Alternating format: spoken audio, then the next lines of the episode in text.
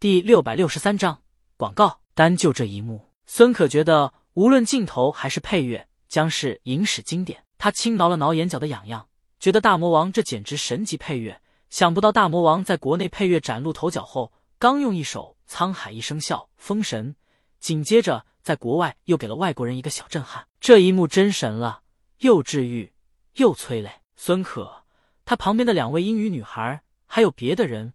还沉浸在这一幕的震撼中呢。电影中的电影院接着就被烧了，一下子又把人拉回到了故事中。艾弗瑞多瞎了，电影院毁了，又重建。多多成了放映员，然后长大后，多多买了个手持的摄像机，拍到了自己的女神。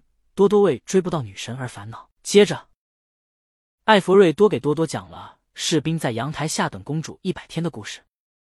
孙可越听这个故事越熟悉，越听越觉得故事近在耳边。几乎脱口而出，然后就好像黑暗中的一道闪电，孙可脑袋中一道记忆一闪而出。啊！孙可惊讶出声，惹得旁边正宗英语和咖喱英语两位姑娘斜视。不过，两个姑娘看在她是江阳老乡，还懂中文的份儿上，觉得他可能被他老乡才华折服了，就原谅他了。孙可没看到旁边两位姑娘的眼神。他正望着荧幕上正在跟多多说这故事的艾佛瑞多目瞪口呆。他记起来了，这个士兵等公主的故事，不就是国内百货连锁品牌百家的广告吗？士兵等了九十九天，在一百天的早上跑了，去百家百货抢促销产品去了。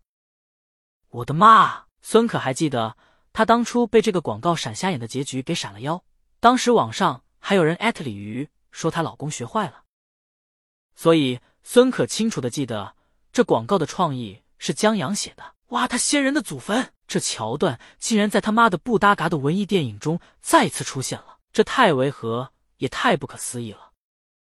而且，这就像那些超级英雄里的彩蛋，让他迫不及待的想分享给被人。孙可手抓着扶手，死死的抓住，以此来按捺住自己分享欲，但这样憋在心里，不能给旁边咖喱味的江阳粉丝分享。得到他惊叹的眼神和表情，真的好遗憾。就在孙可纠结时，他目光四移，看到了曾红。曾红现在也没看电影，也像憋了尿一样难受。但在跟孙科目光相对以后，俩人忽然舒坦下来，然后相视一笑。虽然没说话，但他们知道彼此要说什么。江阳这孙子太他妈的搞了，把广告里用过的桥段扭头又用到了文艺电影里。现在老放映员说的这么深情款款，要是多多。观众知道士兵扭头去参加百货公司促销了，不知道会不会把腰闪折。他妈的，江阳这么秀，大魔王知道吗？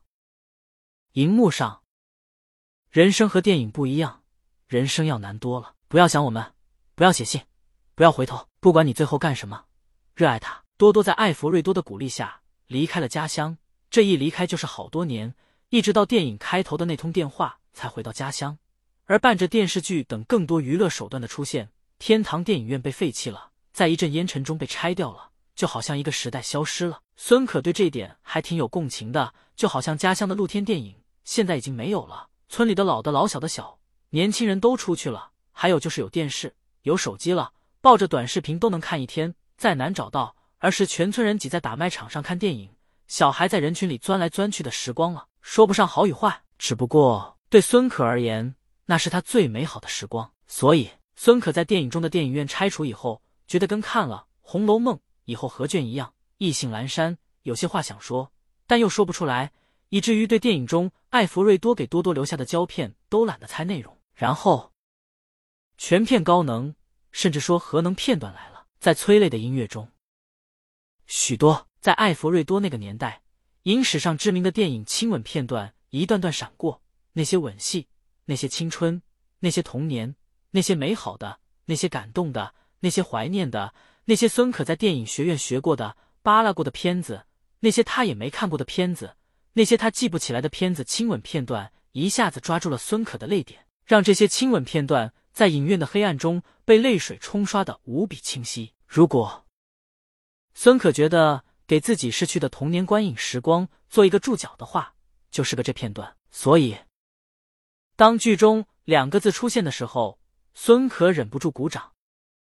全场的观众也都站起来，毫不吝啬自己的掌声，经久不息。刚开始，观众们还沉浸在电影最后一幕中，只是鼓掌。后来，人们回过神，开始为电影叫好，甚至还有人发出猴叫一样的叫好声。孙可旁边两位姑娘还扯着嗓子叫了句“江阳”，还别说，这普通话叫的还挺标准，一点也没有咖喱味儿。孙可回头看了他们一眼，觉得大魔王不让江阳来是对的。就这俩女粉，现在好像手不是自己的，拼命鼓掌劲儿。见到江阳扑上去给他生个猴子，也不是不可能。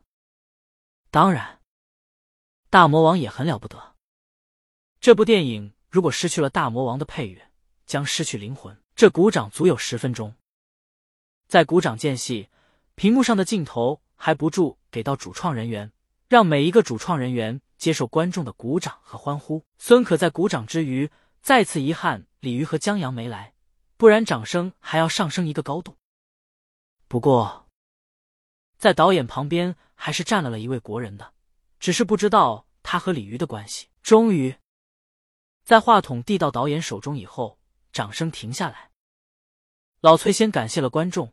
感谢了剧组主创人员，最后我想感谢江阳夫妇。导演刚说出名字，就迎来全场掌声。老崔待掌声落下以后，先回顾了下自己不成功的导演之路。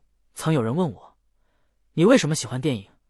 我对他说：“电影让我感觉活了好几辈子，让我好像在世界各地都居住过，玩过阿尔卑斯的雪，喝过恒河的水，吹过潘帕斯草原的风，见过匪夷所思的事，看过世间的美好，也经历过阴间险恶。”仿佛一切的人生都有了意义，但当我回顾自己的人生时，却发现自己的这场电影并不精彩，甚至有些俗套。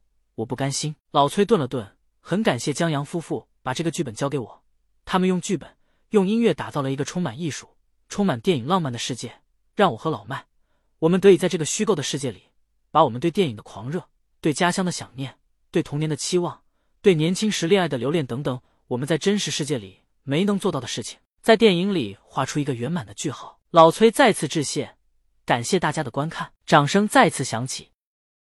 然后观众开始陆续离场，剧组成员留在后面。待会儿他们还要走红毯离场，接受记者的拍摄和采访。孙可也稍留了一下，他等人少了离场，指不定还能接到国内记者对于他观影体验的采访呢。现在离开人多，万一记者看不见他，他也不能走过去。接受采访不是，他也在回味天堂电影院。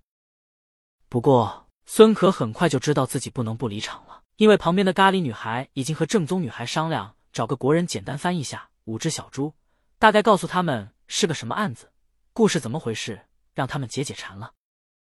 他们商量着，目光看向孙可，孙可这再不走，就要从明星变成翻译了。